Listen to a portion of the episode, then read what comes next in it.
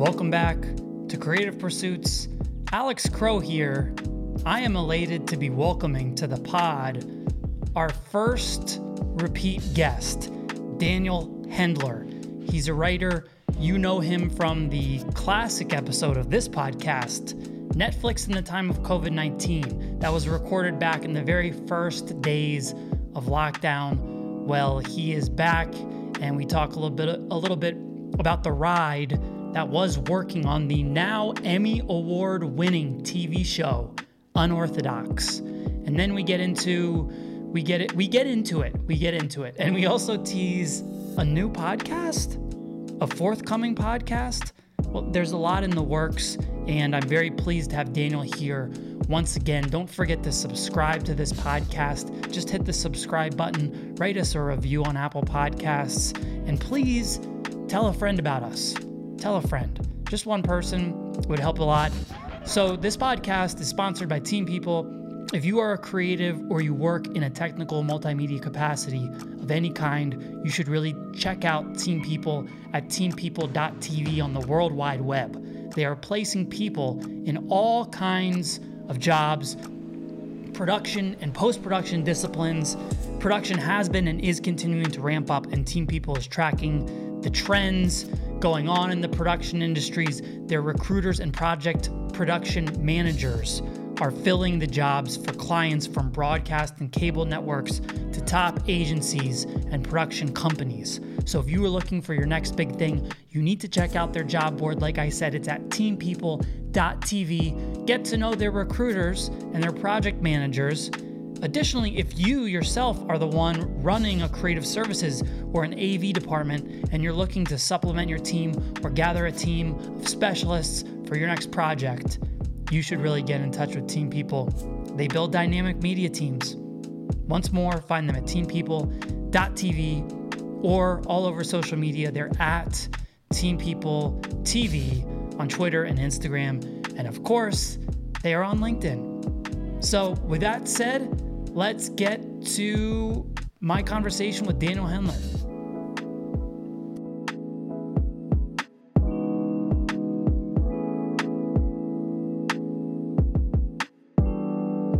Well, the last time that you and I spoke on this podcast, it was the very early days of lockdown. The podcast that we recorded was released on March 23rd. And Unorthodox, the show that you were a writer and story editor on, was released March 26th, 2020. I mean, a lot, a lot has happened since then, huh? Passover, yeah. More than one Passover ago. By the More than one Passover. Calendar. This is a seminal moment within the Creative Pursuits canon, Daniel. I don't know if you realize this. you are you are our first repeat guest. How how does it feel having that distinction on a prestigious podcast. I expected it to. I mean, I don't know how that makes me sound, but I would have been offended if I wasn't. So. I like that. I like that cocksuredness. You know, I think some, you know, I think a, healthy dose of humility is also good, but it's also, you know, it's good to have self esteem and to feel like you're worthy of being the first repeat guest on a prestigious podcast. Now that you've just chalked up this, uh, this, this accolade but you know, the show Unorthodox, which we spent most of the last podcast talking about, also was able to to rack up a few accolades, three Emmy nominations uh, amongst them. Um, Can I correct you? It was eight Emmy nominations. Eight eight Emmy nominations. Pardon me. I know the best best director, best limited series, and uh, leading actress. Yeah, we got three of the the big ones, the Showtime ones, I guess you call them. I don't know. Uh, they're all primetime Emmys. I th- right. Were they? Yeah, I think they were all primetime Emmys. We got eight yeah. primetime Emmy nominations, but from the show, the ones they announced in the show, you're right. We had three of the big categories. We also had costumes nomination. We had theme music, regular music, casting, and one more is escaping me. Well, it's but, it's yeah. huge. It's huge. And Maria Schrader won oh, for writing. best. I'm sorry to interrupt. And and writing for Anna for the pilot. I have to. There you go. So yeah, four, yeah, we had four nominations in the in the in the show. It's amazing. Yeah, it's amazing. Maria Schrader won for best director, and she was up against uh, Little Fires Everywhere. Lynn Shelton, uh, may she rest in peace. Normal People, which was another kind of, I feel like a show that kind of went uh, pandemic viral, similar to Unorthodox. And then three episodes Steph Green, Stephen Williams, and Nicole Kassell from one of your favorite series, or created by one of your favorite, I guess, showrunners, Damon Lindelof and Watchmen. So, I mean, you guys are really up there with some heavy hitters. Yeah, you're right. It was basically against every episode of Watchmen, Little Fires right. Normal People. And we, we got one. It's incredible. The last time we talked before it was released, I knew it was going to be a, a good show. Everybody involved knew it was going to be good, but you know, the way TV is released and so many shows come out, it seems every week there's another four or five. You never know if you're going to make any noise or not. You never know if anyone's going to watch it. I mean, some of my favorite shows the last few years, I felt like were only watched by a handful of people. Right. And it kind of, it certainly took me by surprise how it caught on. Um, I have a number of theories as to why that is. Okay. But um, it was right. really amazing. And especially for, you know, it was really a European show. I think we're the first, I, I don't know if this is true. We're certainly the first European Netflix show to be nominated for the, the American Emmys. Uh, there's also these, the international Emmys, which is primarily for foreign language programs and, and shows that come out of Europe and the rest of the world. But we may be the first non Anglophile production to to be nominated for a major Emmy. It's really interesting, and Netflix and all the streamers are putting out so much content, and a lot of it just goes so far under the radar. I mean, I'm I'm thinking about Joe Swanberg's Easy series. Uh, there's three yeah, seasons of it. Yeah, yeah, but great that, show, amazing show. Yeah, terrific. The first season got a lot of press, or, or some press, and then the third bit, season, which was yeah. also amazing. You were telling me this. I remember because I looked it up, and you could barely find the third season reviewed and it was Complete, so good. Yeah, there was maybe you could count on one hand how many reviews that got. So I guess you kind of talked about it, but I'm curious from someone who pretty much had a front row seat for this ride. Like, so going into it, what were your expectations? And then I'm curious what your theories are. Was it just that people were stuck in their homes and they were looking for something to to grab to grapple onto? I know the week before your series was released, Tiger King was released, and obviously that kind of went pandemic viral in its own right. Uh, you know, a mere week before Unorthodox. So, what are your theories as to like how this thing caught fire?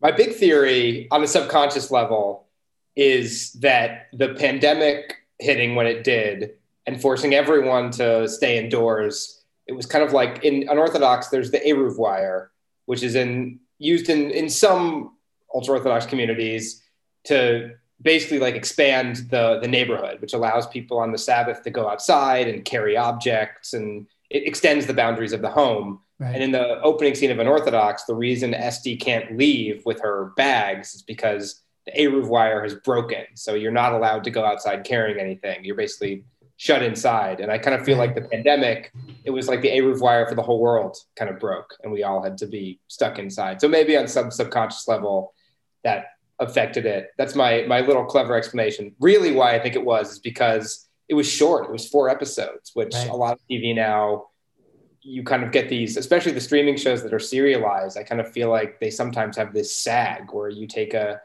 story. It's hard. It's hard to develop a plot that can stretch for eight or ten hours. Yeah. And usually, even the best shows, you get that feeling where it dips a little bit in the middle episodes. And also, it's a big investment now, like because you're not just competing with all these other whatever 500 American shows and a thousand other international shows. You're competing against everything that's ever been produced because right. of the library access that we have with the streaming services. Right. And I don't know about you, but sometimes you start something and it's an investment. You have to think about how much time am I going to invest. And when something's 10 episodes and you turn it on and the first episode is 105, you know, an hour five or 65 minutes, whatever, it, it feel, it can feel like a slog.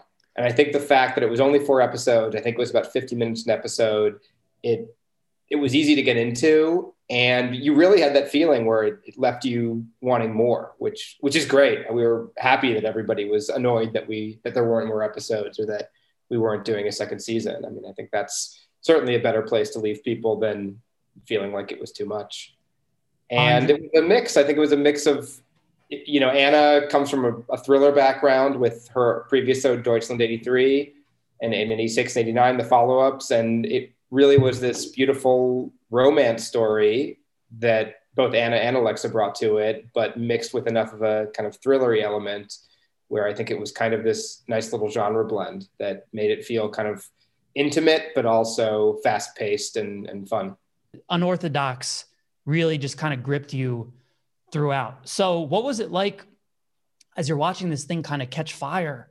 I mean, I remember reading there was a big, a great review in the New York Times and then just a few days later, the New York Times like dipped its beak back again and did more a more a different author, like a different writer journalist, did a, a deeper dive on the show.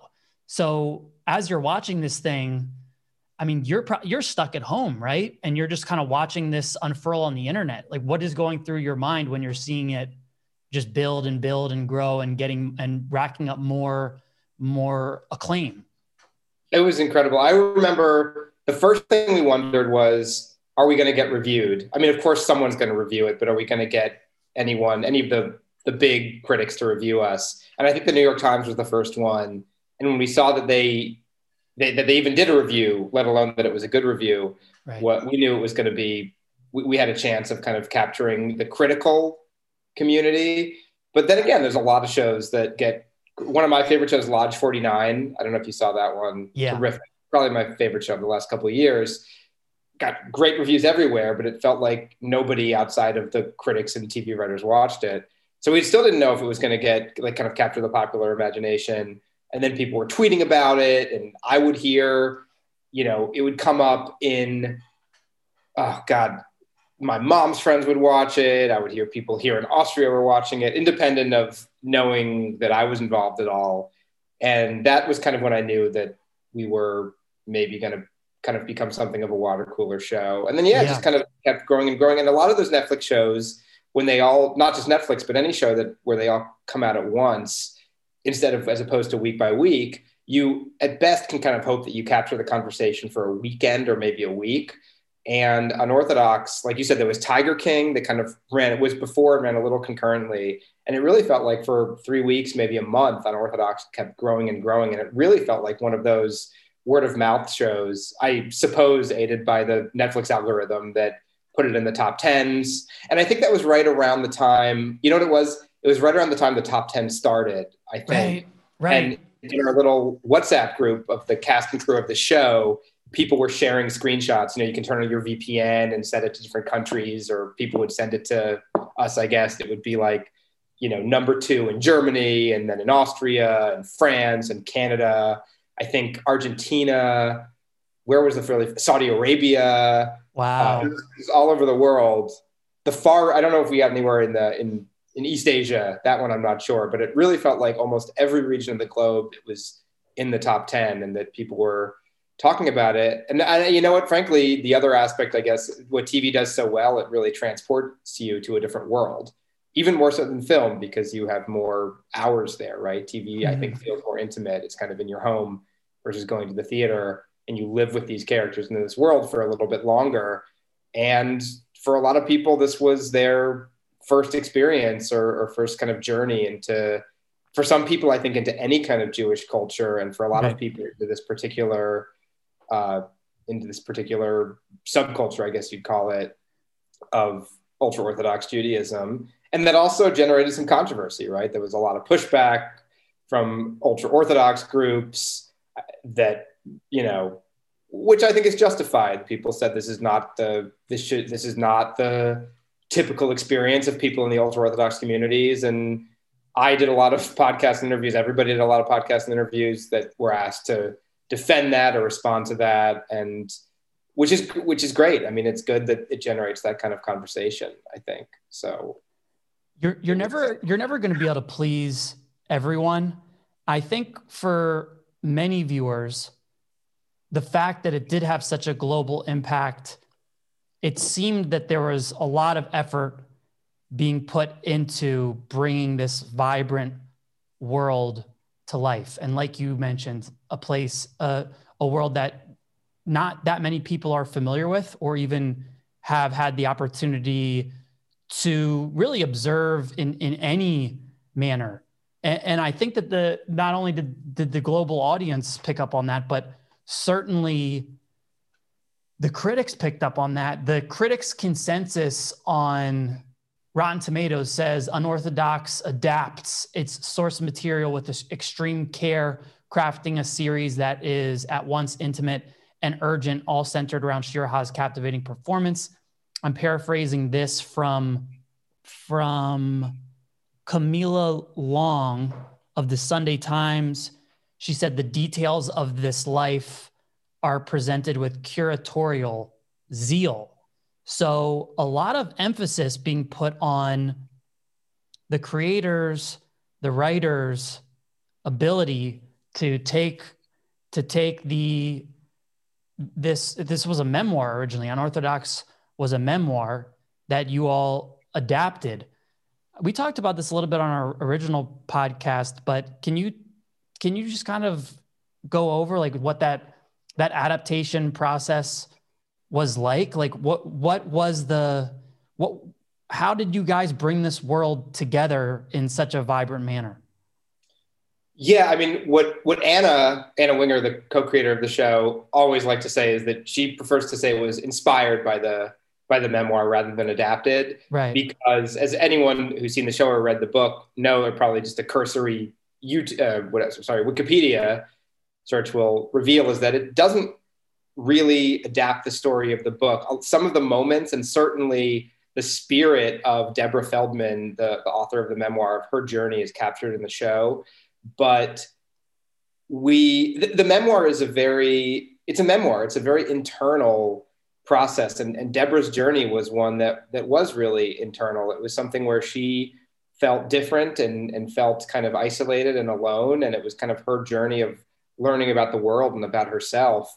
And you know that doesn't make for necessarily great television of just an inter- internal monologue. Sure. So we tried to kind of capture those feelings in a way that was a little more active and a little more visual of course. And so everything in berlin was fictionalized. Esty herself is is fictionalized. She's again inspired by deborah but not based on deborah. Some characters like Moishe are completely fictionalized or very very loose amalgamations of the i would say the the negative response within the Hasidic community to Deborah um, after she left, and certainly after she published her memoir. So really, it was something where we were so careful about capturing as, as authentic an experience, as authentic a representation of that world as we could, because we were always aware of our responsibility. We knew that this was going to be a lot of people's first and only uh, interaction with the ultra Orthodox community on the same time at the same time we have one person's story to tell and i think a lot of the criticism from the ultra orthodox community again was that this is not everyone's experience and sure. what i say is of course it's not this is the experience of an outsider of someone who didn't fit in and this was always meant to be we either say one you know it was a character journey if anything it was a or you could say a failed love story between a tragic love story between Esty and Yanky it was never meant to be this quotidian portrayal of life in the ultra orthodox community. Right.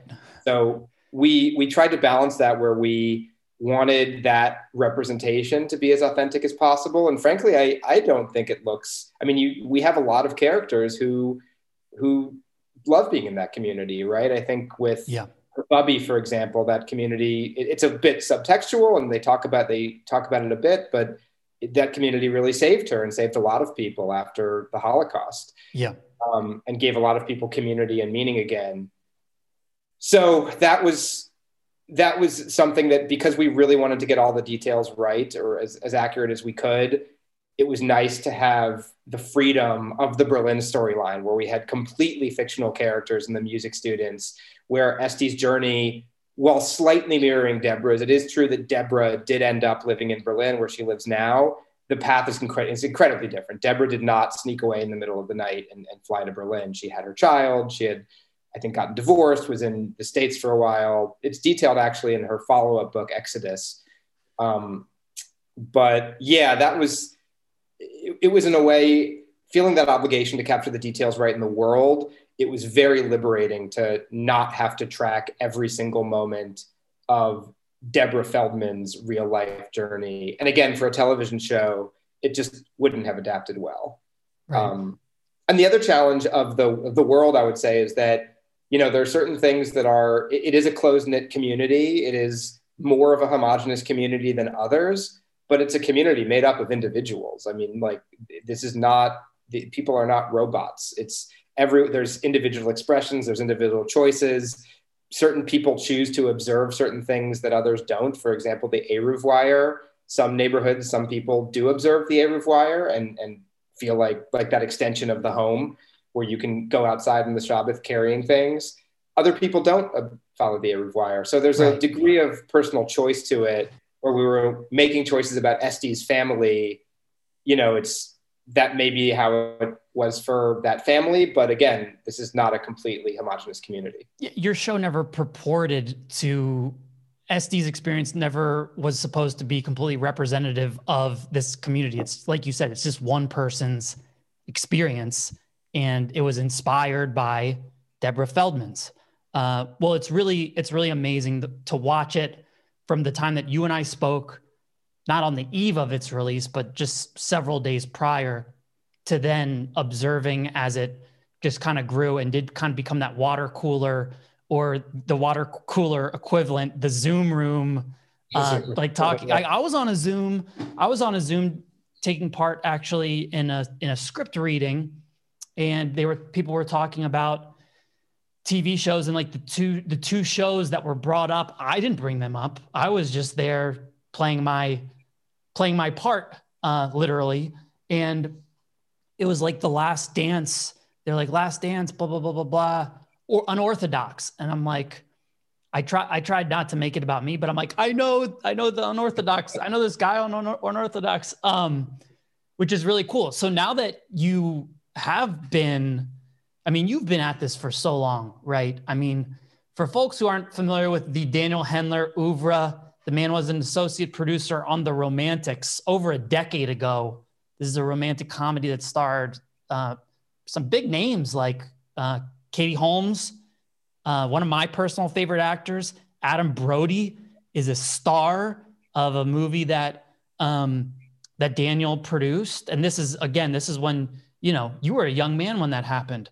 But now that now that you are an integral part of this big this this show that was a huge success have you what what's it feel like and are are people treating you differently? Are the offers just like pouring in? How has unorthodox affected your career at this time?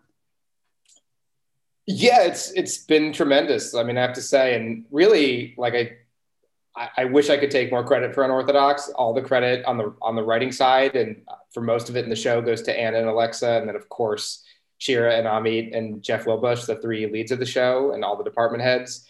Um, so for me, I would say, yeah, from a career perspective, it's great having your name on something like that. I mean, it certainly gets people interested. People want to talk to you. People want to. It just it opens up a lot more doors. Uh, from a, but that's something that is kind of out of my control anyway, right? I mean, I would I look at it more from a perspective of my own growth as a writer producer, mm. and for me, it was an invaluable experience. It was uh, really my first writer producer gig. I mean, right. it was something where I got to be on set every day. And Anna, and again, all the credit in the world to Anna. She took a chance on me.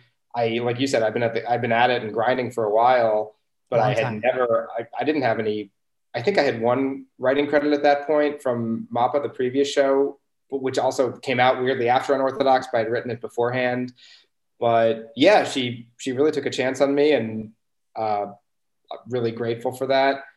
Um, and for me, it was something where I learned how a show works. Before that, it was kind of all academic or right. watching documentaries or hearing people talk about it or secondhand. And then actually getting to be there and to work with actors and to work with the casting people and to work with the costumer department and the directing department, the camera department, that's really the only way you learn. And I felt like it was like traveling light years, you know, and it right. really helped me. And something I credit Anna for is helping me think beyond the page as a writer. And as even when you're working in television, which is incredibly collaborative on the writing side, when you're in the writer's room, it still is this just purely kind of artistic or theoretical document. And when you go into production, that artistic document becomes this kind of technical document where you have this massive team of people trying to figure out how to realize this thing and, and make it happen.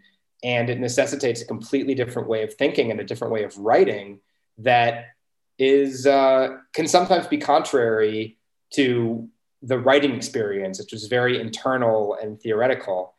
Um, so for me as a for my growth, I would say as a writer producer, which is what I want to be, which is what I continue to hopefully develop into, it was it was the, the best experience of my career. That was I was gonna so I ended up asking what's it feel like to be a huge star, but my other question was going to be how has this experience helped you grow as a creative? And it sounds like it's it's helped tremendously. So back to like being a big star, has Steven Spielberg hit banged your line yet? Has he hit, hit you up about adapting something? I, he must. I'm, he must have, right? I mean, I must have missed the call. Check your check your your DMs, your voicemails. I don't think he's on Instagram. I don't think he's probably hitting you up on there. But he could not have. Well, so this was an adaptation, just kind of just kind of switching gears a little bit. Uh, there's a lot of television revivals. Revivals have become a really big thing. Uh, and I'm kind of curious to get your thoughts on this. The last time we spoke, I was lamenting the fact that Sweetbitter, the Sweetbitter adaptation of a novel by Stephanie Danler, had just been canceled four months previous. Now we're 16 months later, and there's been no talk of a Sweetbitter revival, which I'm I'm kind of bummed out about. But well, maybe started here. This is how you. This is how revivals happen. It's word of mouth, right? That's right. That's right. We need to generate some momentum. Um, I'm kind of just curious as a creative, like, what are your thoughts on these re- these revivals? I mean, we saw the X Files was re- revived like three times. Yeah. Um, yeah. Veronica Mars was revived uh, on the last on the last time the last time you were on the pod the pod we discussed Seinfeld a little bit and apparently like Chandler from Friends tweeted out that they're reviving like what do you think about this whole this whole revival phenomena? I generally find them a little disappointing. They kind of have their engine seems to be nostalgia. That said, one of my favorite maybe definitely top 3 TV shows of the last decade was Twin Peaks The Return Right. So that was something that I was ambivalent about before it came out. I'm a huge Twin Peaks fan. I could like formative for me as a writer, and it went beyond my expectations. But and, no, it did not. It, it did. It was. I think it was. It's my favorite season of Twin Peaks. No. It's, yeah, it's the most Twin Peaksy Twin Peaks. The the highs okay. are higher the lows are lower, the weirdness but this is, is this is what this is where it's like. What about first of all? Thank God they didn't release that one all at once. But like you're talking about, like not to uh, look. I love David Lynch. I watched the whole thing and I enjoyed it. But there is they are kind of meandering for a good part of that series. Oh, sure. But so did the original Twin Peaks. That's what I mean. The, the meanderings were even more meandering. They were, than, that's, yeah. they were definitely more meander. They were p- potentially more meandering than anything that had ever been seen. But it was terrific. I just love it. Every, I wish it was 18 wasn't enough. 36? Like 36. Yeah. Well, they left it open ended, didn't they? Spoiler alert. Yeah, always. I'm, I'm hoping. I'm rewatching it now with my girlfriend who had seen bits and pieces of the original Twin Peaks. And, we powered through the bad back half of season two, and you get to that climax, that that finale at the end of season two, and I, I just can't imagine having seen that in 1991 and having to wait 25 years for for the the sequel to it. But to me, it lived up to it. But generally, I find these these remakes. I mean, you know, it's hard not to look at them cynically because you want to stand out. Of course, commercially, you understand why when there's a million shows out there you're you're looking to find some built-in audience. And if there's a reason to do it, if there's something to say, I certainly felt like with Twin Peaks, I was so curious because David Lynch had changed so much as a filmmaker, and there seemed to be so much left in that story to tell that I really enjoyed it. And of course, I love the source material.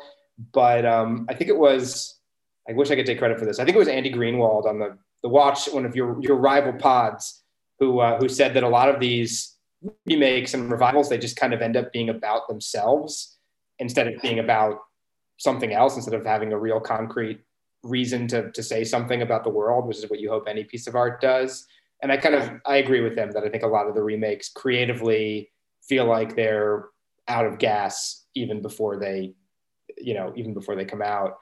Um, X Files, I love the X Files. We both love the X Files. I thought there were a few good episodes in there that it felt like those actors together is just so much fun seeing them together that I, I could keep watching that show until they're in adult diapers. But um, yeah, I mean, you know, some of these things have.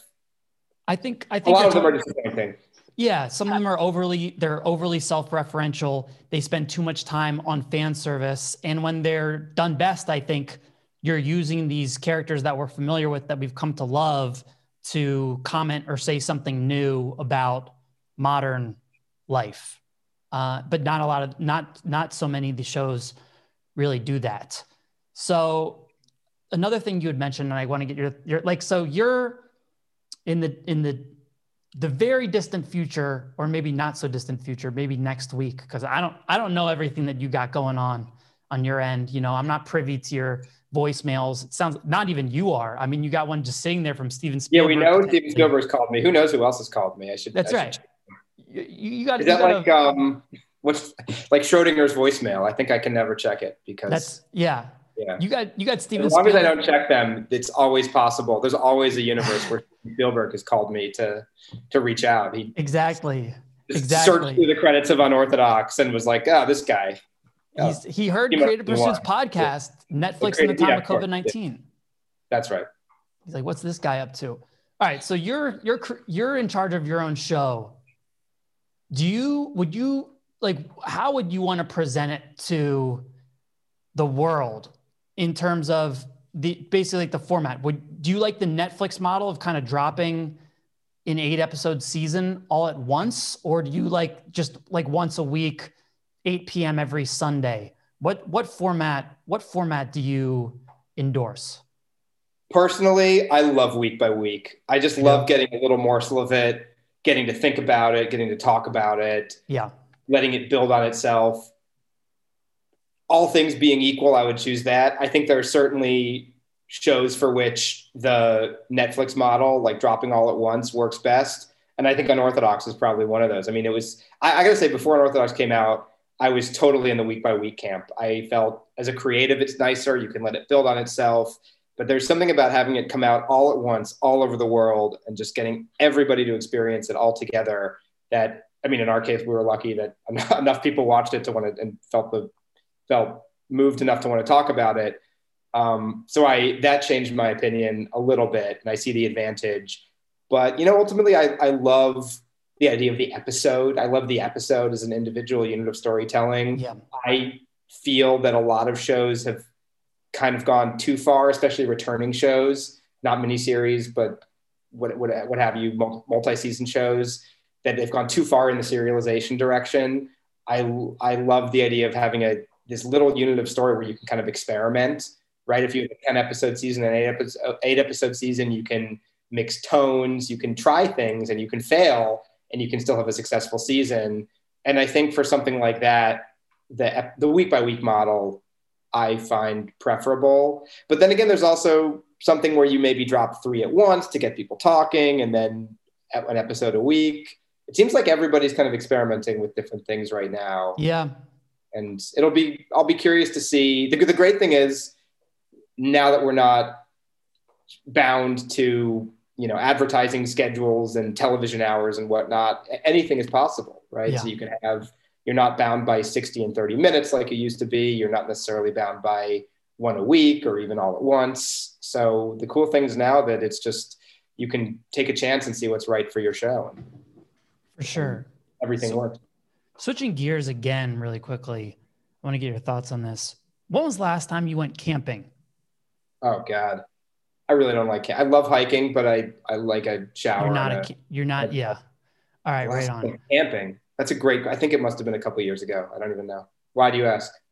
I'm uh, about to go camping, and then I checked the. I'm going to the Sequoia National Forest, and then right before we hopped on this pod, I checked the weather report and apparently it's like a high of 40 for the next three days. And they're, and it's either actively snowing or they're anticipating snow. It says if you're going into the forest, you need to have tire chains on your, on your wheels. So I didn't know if you had any camping experience in inclement weather, any kind of advice you might want to pass on to your, to your buddy before I take on this potentially what it sounds like it's turning out. It's, it might be a, a bit of a harrowing a harrowing journey here. Yeah, I mean, my advice would be to look yourself in the mirror and ask yourself what you're trying to prove. Yeah, right. and then and then Airbnb, whatever, and Google, then Airbnb, right. uh, see what the nearest accommodation is. Right. What I and I that might be the pivot. Yeah. I'm living in I'm living in a hiker's paradise. My favorite thing is to go do a weekend or overnight hike. If right. if it necessitates for the the benefit of the amazing hike that you camp out, great. But if not, I mean, you're you, you're you're a successful adult. I think you've you've proven that you have various skills and abilities that that make you uh, just like a generally an impressive person. Why do you, what do you need to camp out for if you don't have to?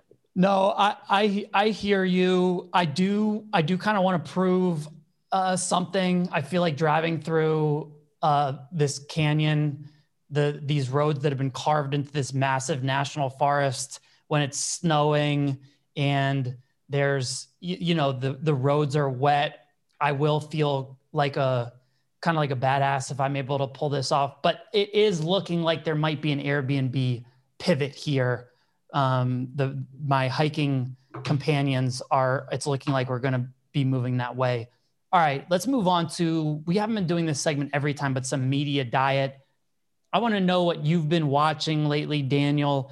You know, uh, Camilla Long of the Sunday Times, she commended you and your co writers on your curatorial zeal. So if I am to survive this camping trip, I'd like you to curate for myself and some listeners, possibly our future streaming queue. What, what, what should be on there? I sorry, I had to chuckle when you put me at the top of the list that any reviewer would uh, would reference in in relation to Unorthodox. This is a good question though, because this is the first year I decided I'm keeping track of my media diet more mm-hmm. out of out of COVID lockdown boredom than anything.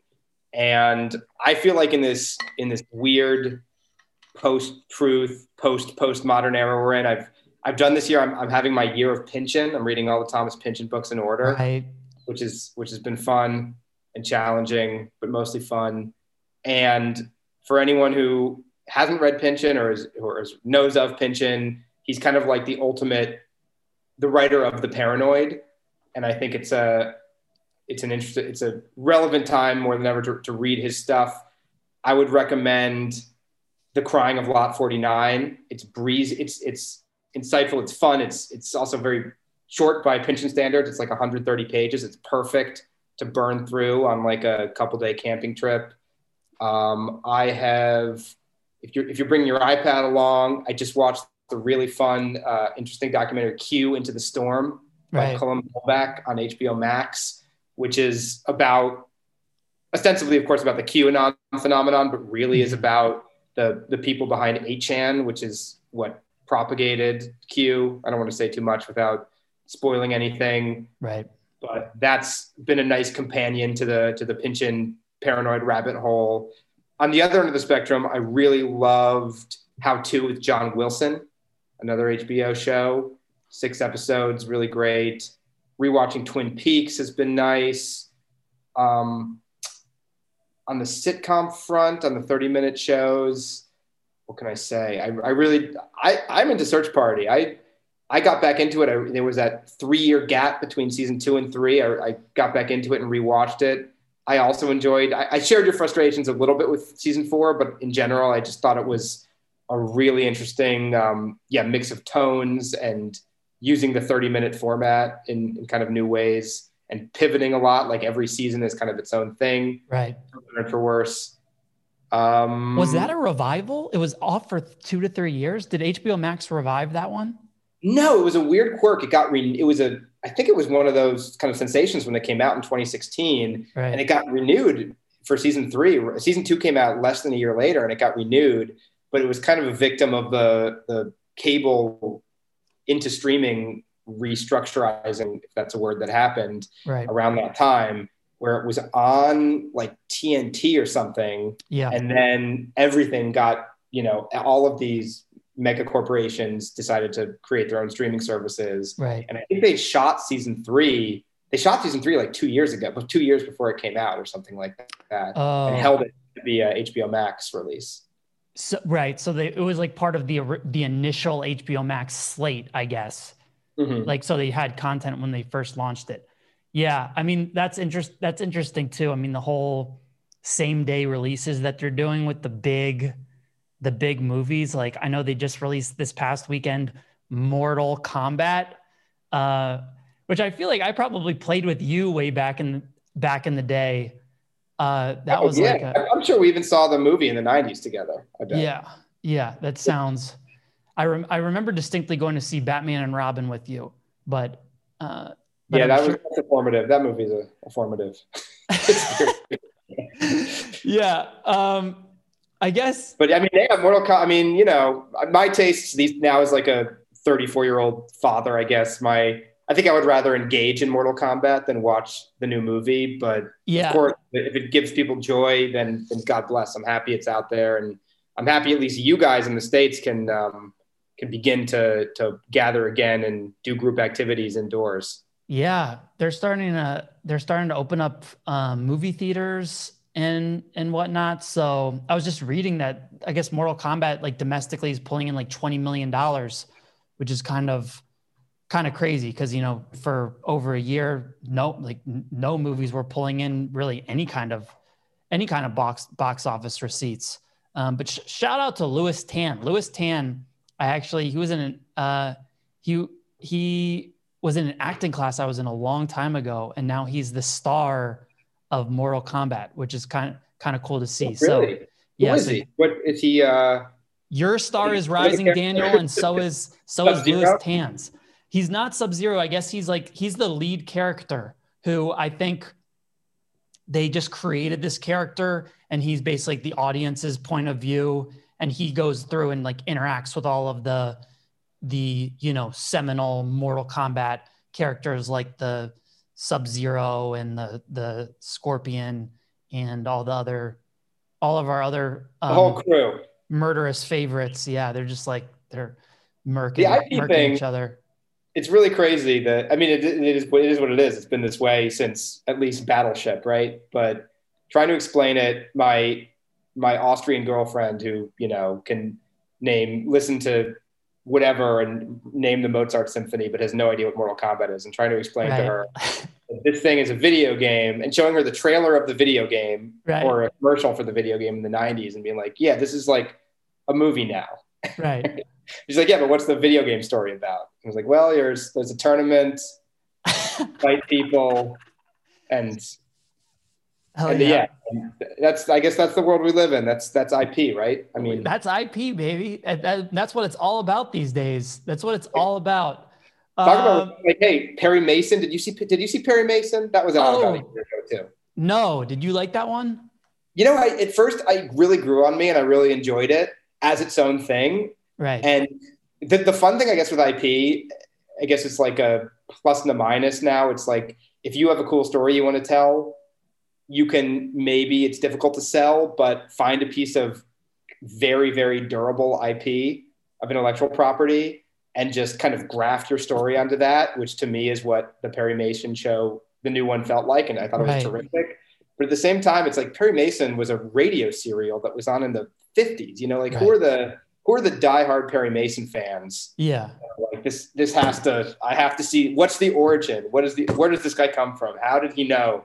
how does he get people to confess in the courtroom? Right. And it's kind of it's kind of a joke, but at the same time, if it lets people tell cool stories. Same thing with superhero movies, right? I guess you can do uh, like Noah Hawley's Legion. I really love if if you can find a reason to get people to pay you a bunch of money to tell a weird or interesting or unique story, then all the for better. sure. And, and and that's the key though. Like we were talking about the with the revivals. Like as long as you have something to say, you know, go ahead and say it. Even if you even if you're you need to like dig up a character from the 1950s to say it, but just make sure that there is something something that you have to say. Did you see this? What I want to ask you, did you see this show Painting with John on HBO? No, that's it's on my list. It, it oh. gave me a vibe like how the how to with John Wilson in a way. These kind right. of meditative, interesting personal docu series. Yeah. Uh, no, I really want to. Have you seen it? No, but that one's that one's high up on my list. Last last one. Have you ever read anything by this guy, no- Knausgaard? Oh my god, uh, I'm embarrassed to admit this. One of my sisters sent me that very book about five years ago and told me it was the most amazing thing Who, she's ever read. Was it Sydney? Sydney, yeah, you know my sister. She's an intellectual. She's a like a comparative lit PhD who teaches at Occidental. And She's brilliant. Can, She's brilliant. brilliant. I, you know, I sat in for like a few months. Uh, when, when during one of my quietly employed periods, I was going to a class actually that she was teaching like once or twice a week, just kind of trying to soak up some some real philosophy and knowledge. Okay, so did you end up reading the this My Struggle series? Not a page yet, but I will. Now everything this it's weird. It keeps coming around. This thing like keeps I can't remember what that phenomenon is where you just feel like everyone is referencing the same thing over and over again. But um, I hear about this so often now, increasingly over the last year that I will. I, I will read it. You by the next time we talk, by my third appearance in Creative Pursuits, which I expect to also be within the year or, or even sooner, I will have begun it at least. Well, it's definitely going to happen once the next big project gets a rolling because all of the creative, everyone wants to know what Daniel Hendler is going to do next. What are you going to do next? What can you, what have you been up to? I mean, I'm guessing you haven't just been, been uh, hanging out locked down for the last year. You have been on your own Zoom calls and you're probably not just patting yourselves on the back talking about the show that you, you know, produced at this point, you were like on set, what, two years ago? So what, what is in the works? What can we have to look forward to? What can you tell us? I've got a number of things. One thing in particular uh, that unfortunately, because it's not been officially announced yet, and I'm not the one who's allowed to do it, I can't say what it is, but I have a new show that I'm writing with Anna Winger, the co creator of Unorthodox. And I hope by God, maybe in the next few months it can it, it can be announced, and I'm sure people can just Google Anna or, or I guess Google me and, and see what that is. Um, all I can tease is that I think it'll it'll scratch the itch of a lot of people who are clamoring for a second season of Unorthodox. Uh, what else do I have going on? I have another show, a, a German language sadcom that mm. we spoke about last year. That due to the odd picadillos of German television, which does a lot of these kind of internal co-productions, premiered on a streaming service last year when we talked. Now is on free TV in Germany. So if you're a, a, um, a speaker of uh, any Alemannic dialects, then please put turn on your VPN, go to ARD Mediathek and look up MAPA, M-A-P-A, and hopefully soon it will also be available on some kind of national, of international streaming service. Right on. And God, yeah, last year I just kind of spent the year writing and, and working on new stuff. And like I said, I have the new one with Anna. I have a few others I unfortunately can't talk about yet.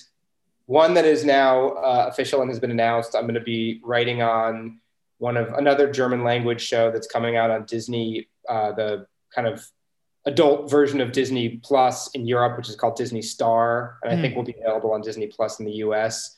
It's called Sultan City. It's kind of a really fun crime, you know, black comedy drama.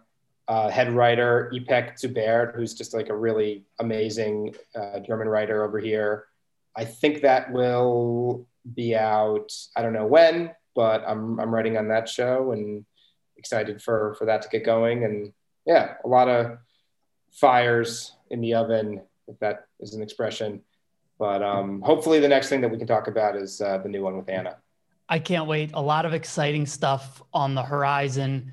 Well, this is an oral medium, but if you were sitting where I'm sitting right now, you would know that it's time to go clean the litter box. Daniel, thank you so much for being the first return guest on Creative Pursuits. We look forward to having you again very soon. Anytime. And can I also tease that, that you and I may have a different podcast coming out in the near future? Is that okay? Or yes, absolutely. Okay. Please. The floor is yours, sir. All right. I don't want to say too much, but just, you know, keep your eye on the feed. Do you have you got you got to have your own feed at some point from all the stuff you're producing. But, but uh, totally. Uh, yeah. Keep your eyes peeled, folks. There is obviously my friend Daniel Hendler is a busy Dan. Dan's a busy guy. He's got a lot going on, as am I with cleaning up after these cats. Um, really chief among my my things to do. But we're both busy guys, but we have been going back and forth for some time. There is a Google Doc. There's a Google Doc where we've kind of been outlining what this podcast is going to look like. And I think I think a lot of folks are going to be interested in in what we have what we have going on. So keep your eyes peeled for that. And that may be what that Steven Spielberg voicemail is about. Who knows? Yeah, you know, we could it would be yeah, he might be wanting to sign on for to to EP our our pod because I don't think Steven is in the the podcasting game yet. Is he? I don't I I don't know, but if he if he isn't, then this is the one I'm sure he'll want to he'll want to get on. Should be, should be. Uh, right on. All right, Daniel, this was awesome. Uh, let's do it again soon. Sounds good, man. Take care. Enjoy being vaccinated. Enjoy going to restaurants and movies. We're jealous of you over here in Europe. That's it for this podcast. It was great to have Daniel back. Thank you to our sponsor, Team People. Don't forget to rate, review, and subscribe and tell a friend. Thank you to Hideout Hill for providing the music for this podcast. Check out Hideout Hill on SoundCloud and on Instagram. We will have another episode out really soon. So until next time, you've been listening to Creative Pursuits. Take care.